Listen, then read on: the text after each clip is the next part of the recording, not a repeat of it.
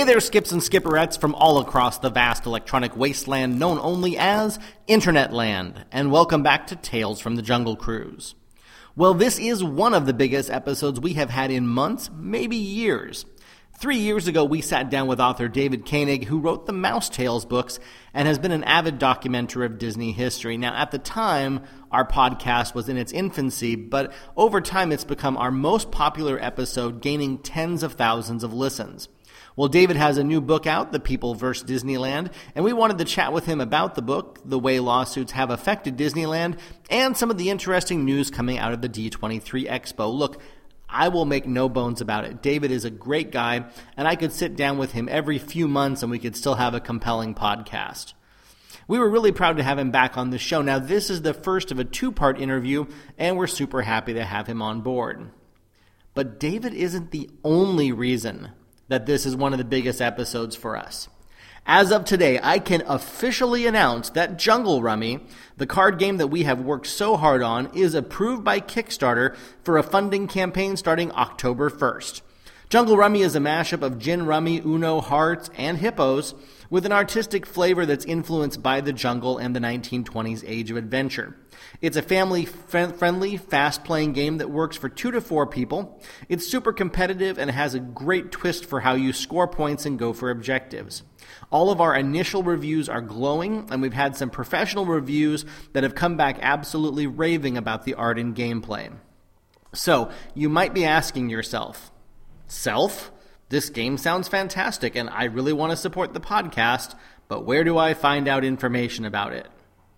Well, besides the fact that you're talking to yourself, and that's a little worrisome, uh, we have all of our information about how the Kickstarter is working over at our Facebook page, facebook.com slash jungle cruise, C-R-E-W-S, as well as on Twitter at skipcast.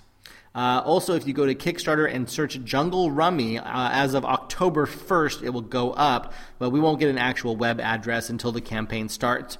Now, we have some really exciting reward levels for backing us, including some exclusive shirts to go with your game.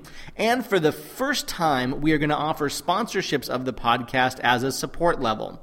So if you want to market your business or projects to our growing audience of more than 10,000 listeners, you can actually help us fund this game and get your message out.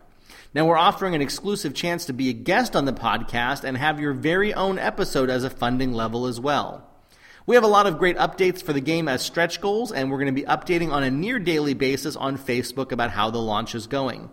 The best part is because of this group funding, we're able to significantly lower our prices by 5 to $7 per game, and it looks incredibly good that we'll have the games in your hands before Christmas. So swing over and uh, help us out and help keep your friendly neighborhood podcast going, and we appreciate all the support you've given us already. All right, here we go. Season 5, Episode 6, the first half of our uh, interview with David Koenig in an episode we like to call David Koenig's Lawsuit Land.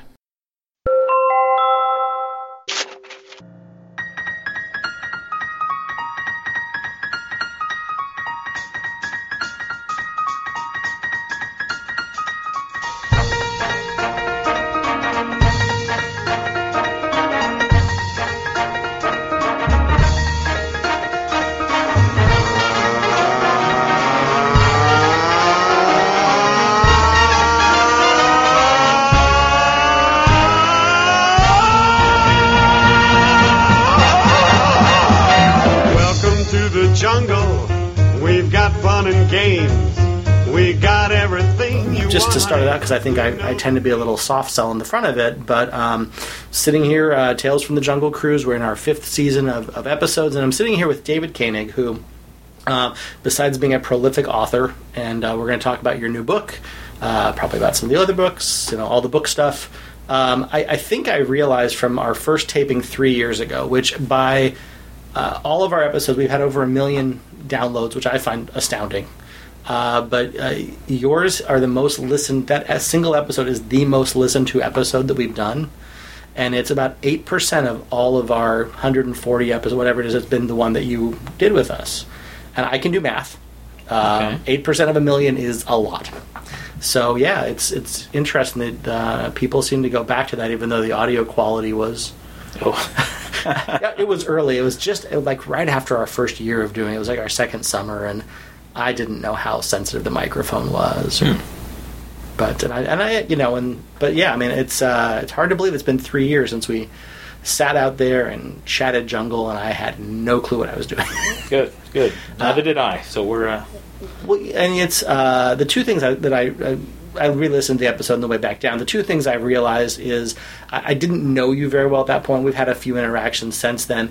I think part of the reason why I uh, I've enjoyed being around you when there's other people and introduce people to you, and you are one of the most genuinely interested people in other people you, know, you ask their name, where they worked, what their interaction with Disney was, and as I walk away with my friends, they always say, "God, he was a really nice guy." Uh, so I think that your whatever technique you use to disarm your uh, your interview subjects has carried over well into your. Uh, but no, I just think I, I I can't I can't name another person I've met in you know the five years of doing this uh, that I would describe as a nicer guy. oh well. Thank you very much. So- That's very nice of you to say. Um, but I'm sure that, that that also has served you well in getting interviews. Uh, oh, that's That's a that's yours. I'll let yeah, you get that. Uh, but uh, yeah, no, no. I I'm sure that that does. uh, Have you found that it's gotten easier when you're contacting people? I mean, do you kind of have a better feel for your interview process now? Well, uh, yeah, and I think it's mostly as my name's gotten out there and people know who I am, and also that people who, when they leave Disney, that it's gotten a little more mature and larger. The talent pool back when I first started interviewing people in the the mid to, or uh, mid to late 80s, um, it was still this little family, and you know there was no air in the dirty laundry, and nobody knew who I was. I was some kid straight out of college who wanted to know all the secrets of Disneyland, and you know, they didn't much think I should know them. You know, it was that was that was private information, and Yeah. uh, you know there's still people there who work with Walt.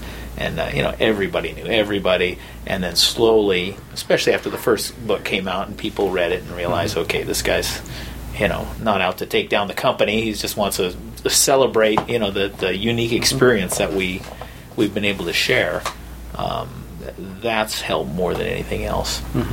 Um, but I know that there probably are some people who haven't gone, who haven't heard the first time I chatted with you. But um, so it was late '80s uh, when you started doing this, coming out of uh, Cal State Fullerton, right? Exactly. Um, so when you look back at you know the the why you started it, and do you think that you've been able to do what you you had in your post college mind 30 years ago with it? I mean, do you, it, was the vision there, or did it just develop over time? Uh, it it uh, uh, grew and mutated like some sort of strange uh, fungus, and I, no, I, I I had no idea that this would turn into a vocation. Um, I originally um, knew I wanted when I was going to Cal State Fullerton. Knew I wanted to write, um, particularly books. Uh, for the past thirty years, I've been working in the staff of a magazine, um, so I enjoy that as well. But there was just something um, about being published in a book and something that somebody would put on the shelf and keep and refer to and and it was just a, a respect and a, so I wanted to create um, and so that's why I always wanted to write books but it wasn't Disney specific. You know Disney was one of my my greatest and fondest interests but not my only interest. And certainly now there are people who want to have a you know writing about Disney career. That was never my Yeah. thought. That was just the first idea of uh, and actually I had a different idea was uh, I also enjoy old movies. So I thought oh it'd be fun to uh, to write about old movies as some of my friends were doing. They'd come out with books about uh, Three Stooges and Laurel and Hardy and whatnot all these uh, you know classic subjects which, which seemed like so much fun because a lot of those old timers were still alive. So I started uh, researching uh, a book about Danny Kaye a performer who was in uh, White. Christmas Yeah. and uh, yeah Uh, but although I'm sure most people under 40 are going who Danny Kaye Well, it's fun. The the, the young lady who does my my content uh, for the the Facebook page because we're putting up um, photographs, vintage photographs, and she she digs in and she gets like footage that you know I haven't Right, seen right. before. Uh, she's been finding old cartoons, but she's a huge like Harold Lloyd fan. Oh, oh my goodness. Chaplin. She's really like uh, you know when they just discovered uh, a couple new Laurel and Hardy movies that had been thought Right, lost. right. I, I heard her like scream to the Oh. internet how happy she was. I mean, it's she really is a devotee. So Yeah, but that was my idea, and so I spent through my college years conducting research and interviews on a book about Danny Kaye, and then tried to sell it when I graduated. To realize that Danny Kaye at that time was seventy some years old and was almost forgotten at that that point. So they said all the publishers said we like how you write and you know the the things you're getting after. Um, but nobody cares about Danny Kaye. Find something yeah. people care about. Don't you have any interest about you know people who are still alive and you know, kicking and, and vibrant and current. And so my other great interest was Disneyland, yeah. and, and that's when I started paying attention to the, the skippers I worked with at Cal State Fullerton who'd come in the next morning and tell me their stories about, you know, uh, the breakdowns and the crazy guests and everything else that fills up your podcast. And I go, okay, this sounds more marketable. And I just thought it would be one book. And yeah. it came out, and as soon as it came out, there were 50 more people who met me at book signings that saying, "Oh my gosh, I got stories for you," mm-hmm. and then it turned into two books and three books, and now I've written six books, and and am still loving it. So I'll, I'll keep going as yeah. long as people buy them. Well, and part of the reason we're chatting, I mean, obviously, you've got something new, which we're a. It's it's always nice to plug the new things and have that discussion because we want people to see Grace. And I think this is really a different and, and very interesting book because it. Um, it's a different angle on the parks that I think you've you hadn't You know, when you interview ex cast members, there's one particular kind of you know discussion you have with them. But right. you know, this uh, the books the the people versus Disneyland. Um, and I guess uh, you could sum it up. I can sum it up. I mean, I, I kind of saw it as you know what is the evolution of the theme park as seen through the eyes of the legal process. You know, what are what are the things that influence how the park operates and what are the stories of the people who who uh, filed suit against Disney, and how did that create the park the way it is today? Yeah, oh, oh absolutely. That's exactly it. It's not. I mean, it, the idea for the book um, was first proposed by a lawyer who I was doing some work for uh, 15 years ago. Uh, she was representing. Uh, I mean, she ended up representing about 15 or more uh, cast members who had been laid off or squeezed out of the park. All of them old timers, all of them, you know, over 40, um, and most of them, you know, squeezed out because um, they were old timers. They weren't all necessarily old. I mean, some were maybe 42, which mm-hmm. is younger than me, so I, I don't consider that old.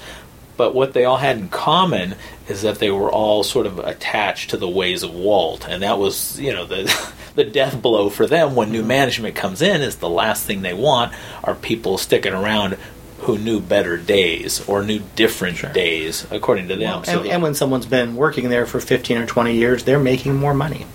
Yeah, than it, someone who comes in off the street. Well, that's well. Uh, that's a happy coincidence in their case, but but uh, that's how I first. Uh, she so that lawyer said you should do a book about the lawsuits of Disneyland, and at, at that point I'd recently written Mouse Tales, which included a chapter about lawsuits. So I figured, well, I, have kind of covered that small little uh, side of the story, figuring this is like five percent of the Disneyland story is lawsuits. But then uh, about three, four years ago, when I thought, okay, it's time to update I hadn't written a Disneyland book, specifically new book about Disneyland since 1999. So it was time, you know, after 15 years, it's time to to look how the park has changed. What's been the biggest impact mm-hmm. over those last 15 years? And I quickly discovered, far and away, it was lawsuits and lawyers. They have turned that place upside down. Um, and, and not, I mean, initially how I say that is people go, oh, you're ripping on the lawyers and, and how they've ruined the park. And, you know, in some ways they've made it a lot better. Mm-hmm. I mean, a lot fewer people get hurt, yep. serious injuries. Um, and there are, there are unfortunate side effects of all these changes that have come, but, but uh, you know, the place is more diverse, it's more, uh, you know, more popular than ever. Uh, and it's, uh, you know we can thank or blame lawyers for. Uh, well, and I and I didn't see. I mean, I didn't go into this thinking that that. Uh, I mean, granted, there's a slightly ominous cover cover art, which I think is hilarious. It looks like Nixon. Oh yeah, some people say little, Nixon, little, or, Nixon. Or, or, something, but it's a it's supposed to be a, a Mickey's a sort of mafia protector. Yeah. you know, the, the, guy looking out so you don't take advantage of him. But you know, going going into it and reading it, um, with that with an open mind, you know, I didn't necessarily have a prejudgment about what I thought you were going to do with it, because when you when you hear a title like that, you do kind of think, you know, Right. either you're going to either bash on lawyers or you're going to show Disney as this nefarious corporate entity, and you know, it was none of those things in my eyes. Uh, I really saw it as, I think that this is the case with most of your books that it's.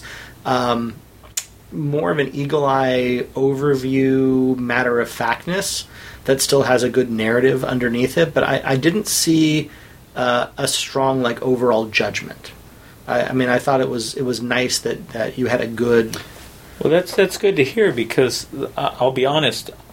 When I started on this book, I'm not a big fan of lawyers. I'm not. I'm not. Lawyers are not my favorite people in the world. And I figured, after interviewing them and being around them and their work for the next three years, um, I'm going to like them even less. And at the end of the three years, I actually like them and respect them even more. I met a lot of individually.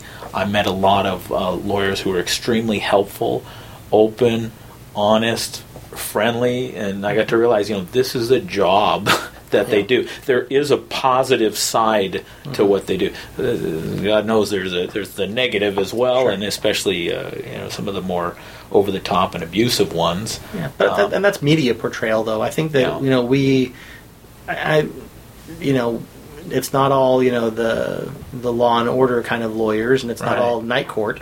You know, there's that there's the reality of it, which is you know there's your blue collar lawyers, you know, so we say that aren't the guys on TV running down ambulances, but but it's also that the it's a very easy trope for people to use in movies or television, and it's colored the way we think about lawyers. I think. Right. No, oh, I think I'm sure that's part of it with my preconceptions, and part of it was just, you know, no, watching Disneyland, and from the outside, you see all these. What you view as, as someone like me who really loves the history of Disneyland and wishes, well, we'll say half wishes, I could snap my fingers and Disneyland would be 1967 again, and we could ride the People Mover and Inner Space, and you know, and and sort of be in that the first Disneyland I ever saw. Um, you know, realizing that, yeah, the, I'm sure the bathrooms didn't work as well, or you know, all these other, you know, uh, uh, all the prices would have been better. Um, but as someone who loves the history of Disneyland, seeing how lawyers have been so and lawsuits have been so uh, at the forefront of, of removing so many things that I loved, or changing, or adding these things that l- appear, these railings and such that appear unnecessary, or knowing, you know, watching firsthand that all the the ridiculous safety triple quadruple checks have, have you know made a, a 20 minute line turn into a 40 minute line. You know and just seeing from the outside its its effect on the Disneyland that I want it to be that I wish you know everybody behaved as, as as well as me and and took care of myself and and didn't uh, stop thinking and, and get hurt that Disneyland could be the Disneyland again at 1967 and then getting in depth and realizing no, they can't. That's not that's not the world we live in, and they've they're trying to do the best they can to to bring Disneyland into 2015. Yeah. Because I mean, if, if they did operate the way they did in '67, they'd be out of business in a year with frivolous law with lawsuits. No, uh, it- it's just I mean flat out. If we still had the stagecoaches, you know, and people were going flying into Cactus, you know, uh, three times a week, it would yeah that it it wouldn't be around anymore. Yeah. Literally, they could not allow it to be open. Well, that's I think that's the necessity of of the evolution of the park is that there there has been the changes that have been for, forced both by societal changes when new attractions come around, new movies, new things, but also the the safety and legal side of it. What what was different for you about your research on this versus because obviously the tone's much different than your other books.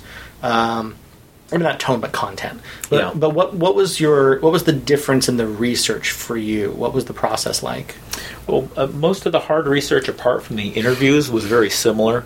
Uh, trying to find company paperwork and such re, uh, regarding specific incidents or changes at the park, uh, poring through every word of every lawsuit, you know, filed. You know, that was the similar part. The different part was interviewing folks who weren't past or present cast members, talking to victims of lawsuits or self-described victims. In some cases, they were the aggressors themselves, and with attorneys, you know, people who weren't and never were and never would be Disney employees, but you know, the the outside and getting their input and their perspective, and uh, uh, that was the greatest difference. It was. Uh, I won't say it's better or worse. It was just it, it was a difference. Yeah. Yeah, which is also maybe good because it's it's different. It's not the same, Right. you know.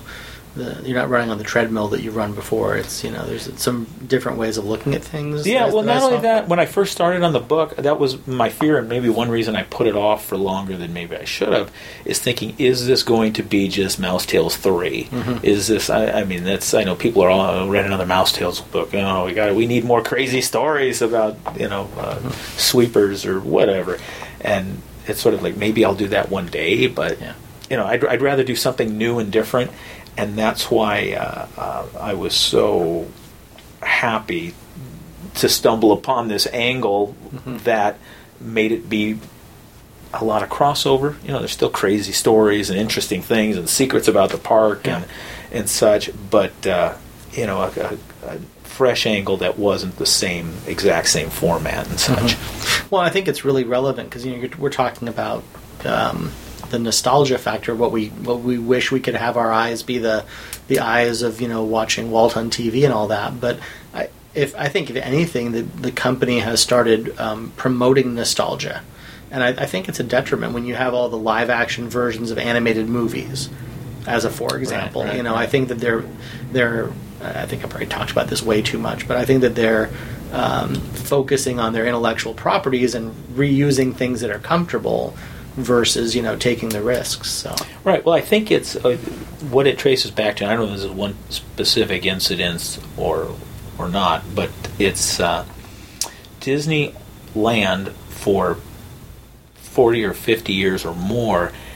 Their most important product, maybe back to day one, has been nostalgia. I mean, and they didn't know it at first. I mean, originally it was bringing people back to the place of their childhood, which was Main Street, USA, mm-hmm. and then and then it became bringing them back to the place of their childhood, which was Disneyland 1967 or Disneyland 1974, and you know that's and that's why it was so difficult when things changed when they didn't have to change, Yeah. and people would get upset, and Disney would never understand. We're getting the skyway you know the skyway. Why, why do you care about the skyway? It's just buckets on a on a string you know and they would not get it. But it's because and the people mover it's because you know that's what we grew up on. And that's what we mm-hmm. associate. And they never put that together i think until they killed the electrical parade. And they mm-hmm. figured you know all right we, we i know there's some people who like the electrical parade. They'll probably be upset. Maybe we better you know announce it and then they announced it and people went nuts. And so then they started selling the light bulbs and then they started you know they, they dragged the thing out for six or eight months and there was the the biggest crowds in the history of of disneyland um, were because they were killing one of their you know beloved attractions. And i think at some point they must have realized oh my gosh, this is the most profitable thing we have. And uh, it, it makes me wonder did they go then through the park? Okay, what can we get rid of next that people love so that we can, uh, you know, sell, chop it up and sell its carcass in, in pieces? And then, uh, you know, the next most successful year was the 50th anniversary, where they had forewarning that people would be purchasing and spending money and want to see nostalgia. And they designed almost everything they did was based on the Disneyland of the 50s and 60s and, and such. So it's it's always been their biggest, best product. Mm-hmm. It just took them 40, 50 years to realize it. Um, what do you? I mean, what what do you feel like that within the the legal process and, and the lawyers and the, the lawsuits?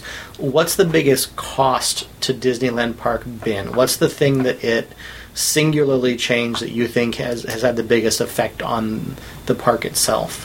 Is it the safety operations? Obviously, those have to be there. But I mean, is there a single in, a single thing you can point to and say the lawsuits brought this and this was you know a major shift for the park? Right. Um, well, the the biggest incident, flat out, was uh, was the uh, was a safety incident. It was the uh, the Roger Rabbit incident in which a small boy uh, fell or was thrown out of one of the vehicles and got trapped underneath it and uh, um, suffered, you know, near death, suffered all sorts of damage, and, and uh, several years later ended up did dying from his the results of his injuries. But that was the accident in which everything changed. There'd been a couple of injuries before that, in which you know the Columbia uh, incident, in which Disney didn't quite realize the gravity of of it having to change, of it having to be more open, of it before it wanted to sort of hide its safety mm-hmm. precautions because they realized, and especially back, and, and you can blame Walt for this. I mean, he didn't want people to think about safety. that, that, sounds weird, but he wanted the employees to think about safety, and he wanted everything designed to be so safe that you know people wouldn't have to think about safety. Because if you're thinking about I've got to be careful and I've got to hold the handrails and I've got to oh wait if I have a bad back and, oh what does this sign say? I mean to the point where when um, the Matterhorn first opened there were no signs saying that it was a roller coaster.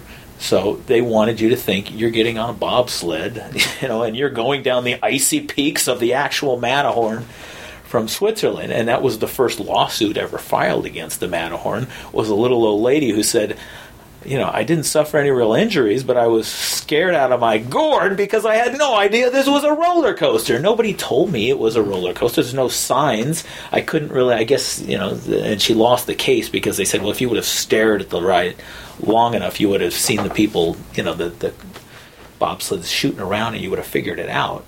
Um, but it was to that point where they didn't even want to know there was a possibility yeah. you could get hurt. And if, God forbid, you did, they would, uh, you know, take care of you and sneak you off mm-hmm. stage. What was left of you?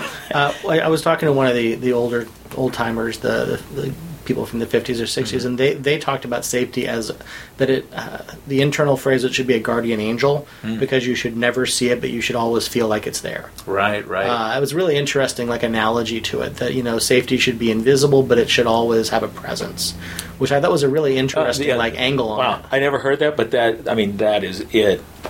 You know exactly 100 percent was there their modus operandi is that uh, you know keep it secret but always there and yeah. as uh, effective as humanly possible. And then it got to the point, especially after the Roger Rabbit accident, where it's like we can't. We need the guests' help mm-hmm. in protecting them from themselves. Yeah.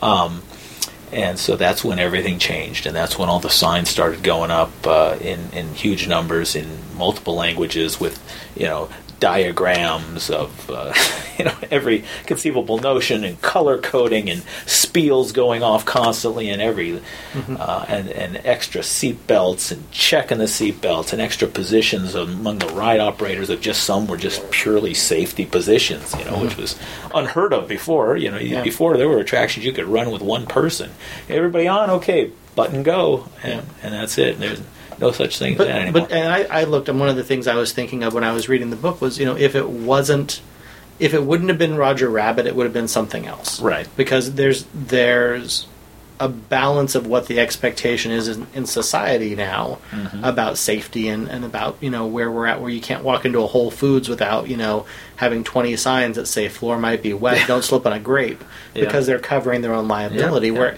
if it wasn't you know Roger Rabbit it would have been you know Big Thunder or oh, would have been something else would have, would have triggered that uh, response. I, I, would have. Oh no, it, it 100% would have been something else because people are going somehow. Unfortunately, people are going to get hurt mm-hmm. at Disneyland. I mean, with there's just a you know something mechanical failure or human failure or whatever. It's just like like anywhere else, the street right outside in front of us. At some point, there's going to be a car accident. It's just you know, it's just a, a, a matter of time. So at some point, you know, uh, uh, current day was going to catch up with Disneyland. Well, and it was even like the statistical probability that you're going to have a, a, roller coaster like uh, California Screamin', which I still I love the roller mm-hmm. coaster. Mm-hmm. It's amazing, but statistically, you're going to have someone who's going to go on it who has a brain condition or a heart right. condition that they don't know about just on raw math that's going to happen. You're going to have deaths in any place that you gather 60 or 70,000 people for 60 years. Right. You know, statistically it's going to happen.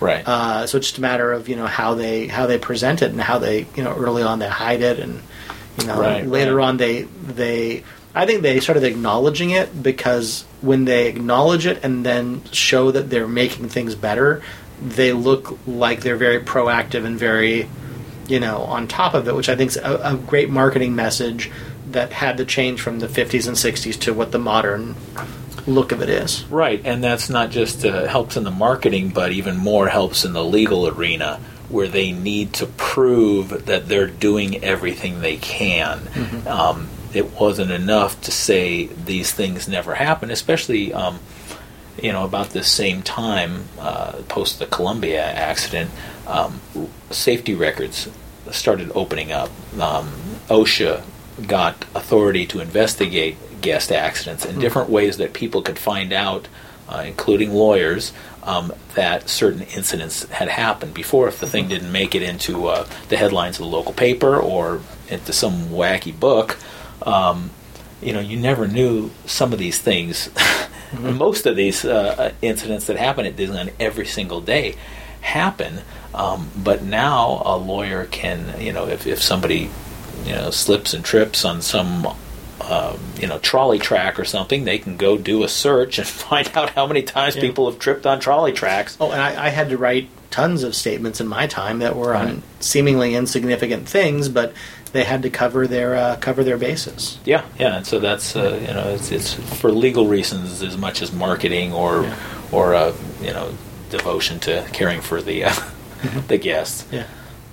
So as you were doing your discovery and unveiling things, did um, what were what was the were there big surprises for you? Were there things that you once you started digging into was you know the the um, Watergate you know level uh, you know guy meeting you in the garage kind of thing? were, were, was there were there some real eye opening surprises for you? Were there things you were genuinely uh, amazed by or surprised by? Yeah, there were. I mean, the the book covers thirteen hundred cases of the roughly two thousand or or so uh, plus that have been filed over the years. Uh, you know, all the big ones.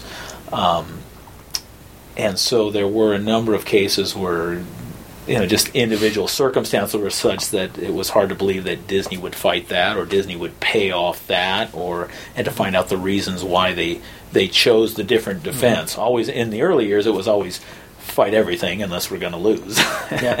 and uh, you know that changed uh, in about the 80s and 90s to where they became much more strategic in how they fought and what they fought. Mm-hmm. Um, did did you go through and uh, at any point go through and add up all the numbers in the book to try to figure out what uh, you know if you take all of the 1300 that you know that there were these settled these were you know court cases did you add the, the dollar amounts up to try to get to an end result well no you can, and, and why you can't do that is so many of the cases um, were called dismissed with prejudice sure. which means they they agree to both parties agree to set aside the case and it nobody's uh, uh, admitting any fault. Mm-hmm. Um, and if the case needs to be opened up at some point again, they still reserve that right. But that, uh, um, you know, there's no announcement if there was a settlement or not. It may just be a case of both sides sure, being fed up or whatever and backing off, or it may have been a case of uh, you know Disney giving them a settlement. A settlement, yeah. exactly, which is is uh, especially these days is always uh, confidential. Mm-hmm. Um, so, especially in the later years. Um, it's harder to come across exactly what yeah. the settlements. But, but it's in the, it's it's in the hundreds and hundreds of millions of dollars over the years. Yeah, well, there's been. I mean, there's you know uh, the Roger Rabbit case was 42 million. Yeah, it's probably about the most. Um, I'm sure the Big Thunder um, case uh, went well above that in combined with the yeah. roughly eight or ten suits uh, that that came out of that, and all with multiple people. So there are probably mm-hmm. about close to 20 people who filed suit on that. Um, and the Columbia uh, case was uh, roughly 25 million. And uh, you know, so so just in the course of you know, you yeah. can hit you can hit half a billion dollars with 10, 10 incidents. So it's yeah. It, it, yeah, it really adds up. But you can't obviously you can't know an exact figure. Yeah. Well, and you know, the, but even just from the viewpoint, I mean, I think it's I'm making this as a statement. It's not like not like a big comment about it, but I mean, obviously, it's it's affected the price of going to Disneyland. Oh, absolutely. You know, between the the fact that you know have L and I insurance and the fact they have to have reserves to cover you know situations that happen. I mean, it, it obviously is uh, it's an impact on what you pay today, and I think it, it probably is a chunk of it. I mean, not you know a gigantic amount, but you know I'm sure that the operating cost has to include that. Oh, absolutely. And if uh, you know if they didn't have, and that's one way to look at it. If they didn't have to do all this nonsense, mm-hmm. or and some of it necessary nonsense, you know, things would be less expensive. Mm-hmm. Now, would they pass that savings on to the guests? That no well, way of knowing. Or, or, the other argument is that when the pe- people are are complaining about the ticket prices, is step back and look at what that's bought you. You know, yeah. look at you know, people are like, yeah, well, it's more expensive to go now than it was in '67 or in '72, and you know, when you do the um, uh, you know cost of living, the uh, the inflation in- right, increase, right. it would be like sixty six dollars instead of what a hundred and whatever it is. Um, but you know maybe that extra amount is making it so that there's a safety level and that there's a you know yeah, let's say that. Yeah, well, I, mean, I don't know if that's true, but I'm, I'm, I'm just saying for the yeah. you know that there is something. There's there's there's no, a difference. No, absolutely, absolutely. You, one thing you didn't talk about that I, as I was reading my, it was really more about things. Um, where cast members were involved. Right. Um, and there wasn't a lot of cast member suits that were, you know, really outlined. I mean, it wasn't a huge. Portion. It wasn't a big portion because um, in the early years there were no cast member suits. It's been a, a, you know nowadays there's probably as many cast member suits filed as there are guest suits. I mean, it's just because of the massive number of, of cast members they need now and the more transient nature of the folks that they hire mm-hmm. and the opportunity to work in less magical positions than uh, before. Mm-hmm. Um, they turn over a lot more people, and some of them are not real happy about it. And you know, before if you worked there, you worked there 10, 15, 20 years, and you viewed Walt as a father figure, and everybody you work with as a family. And you know, I talked to people who were let go in the 60s and 70s who, or still maybe a little upset that they they were let go and didn't think it was right, but they sort of figured, well, Walt knew best. You know, if he you know really thought they couldn't afford to pay me or whatever the reason was you know, so they didn't turn around and, and sue Disneyland. Mm-hmm. Um, and nowadays, you know, they, there's no compunction about turning around and doing that.